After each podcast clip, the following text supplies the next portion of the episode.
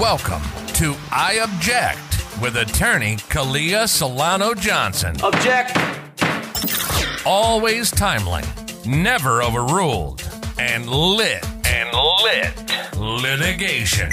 Here is where pop culture, news, and law unite. Hi, everyone, and welcome back to I Object with me, attorney Kalia Solano Johnson.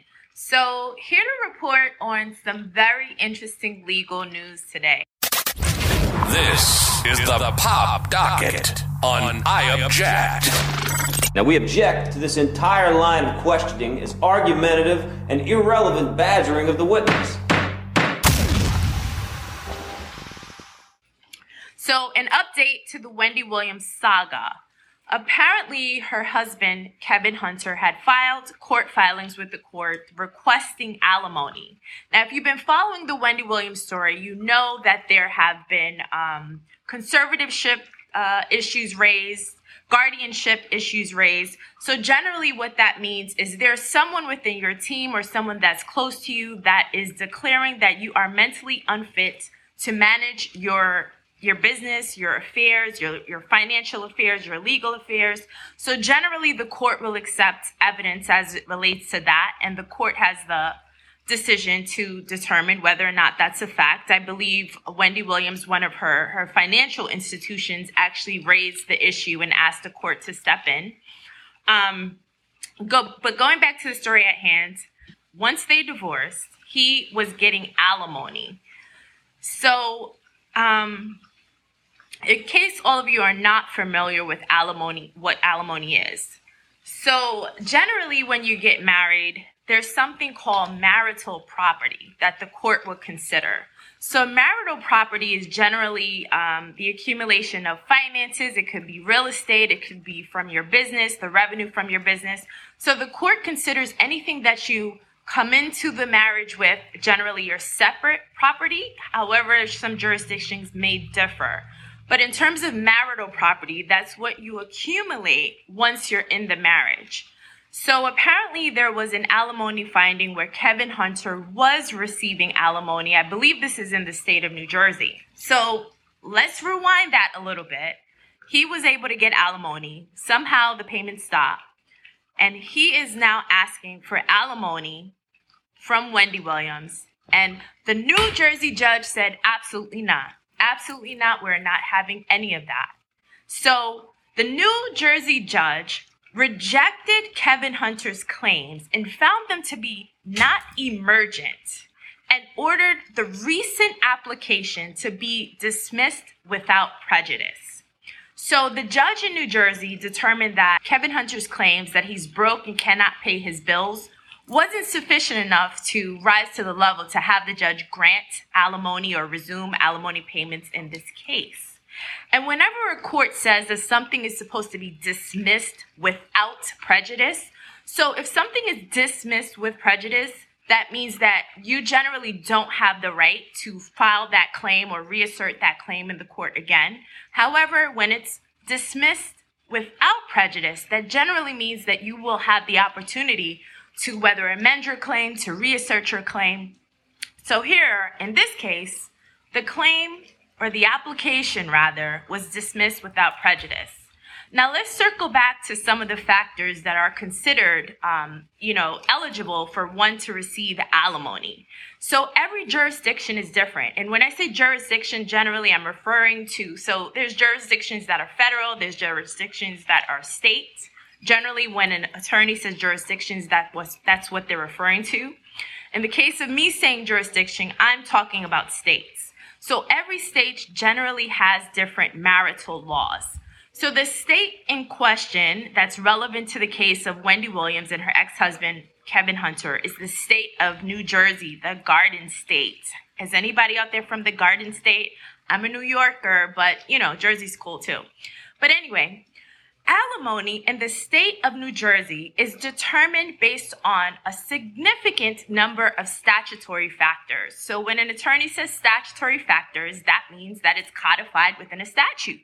Codifies just means that it has been approved by the legislative authority of that particular jurisdiction. So some of the statutory factors in the state of New Jersey, the Garden State. It includes the length of the marriage, it includes the age of the parties, the health of the parties, the earning capacities of the parties, your history of earnings, okay? That's to be a consideration. Your education histories, your degrees, and so on and so on and so on.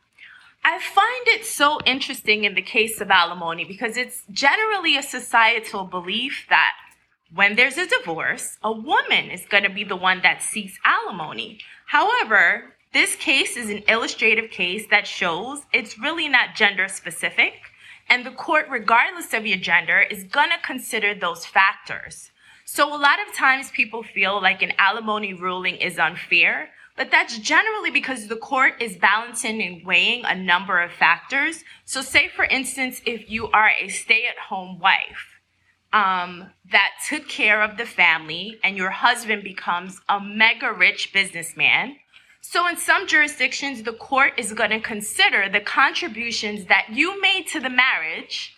And yes, hello, taking care of the family, staying at home, that is considered a contributing factor that the court will consider. So the court is going to apply an analysis where it may find that your contribution to taking care of the family in the home has aided your husband, your ex husband, to be able to accomplish his dreams, go after his business, and build his business. So, guess what? In several jurisdictions, the stay at home wife is going to get a piece of that pie regardless of whether or not she actually had a hand in the business. So, as I mentioned, a number of factors is going to also play into that. Um, so, yeah, I thought that was pretty interesting to share with you guys. What are your thoughts? Let me know. Subscribe down below. Let's get into it. Let's get into my objection of the day. All rise.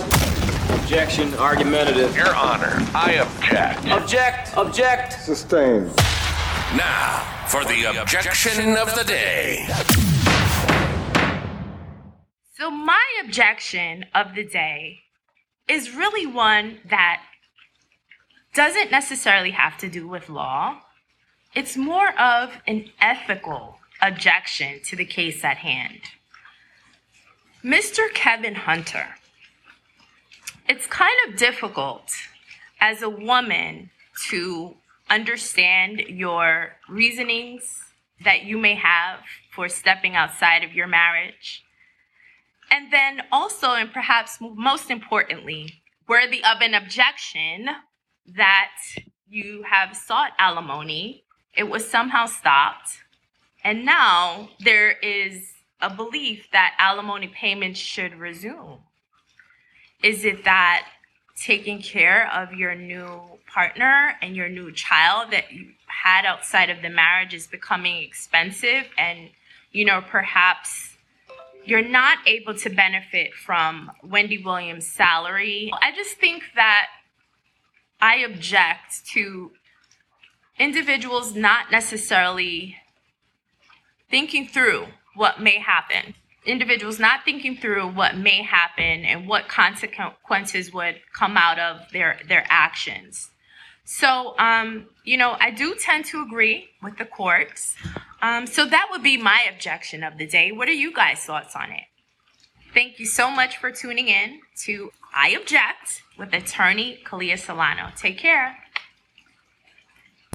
Court is adjourned. All rise.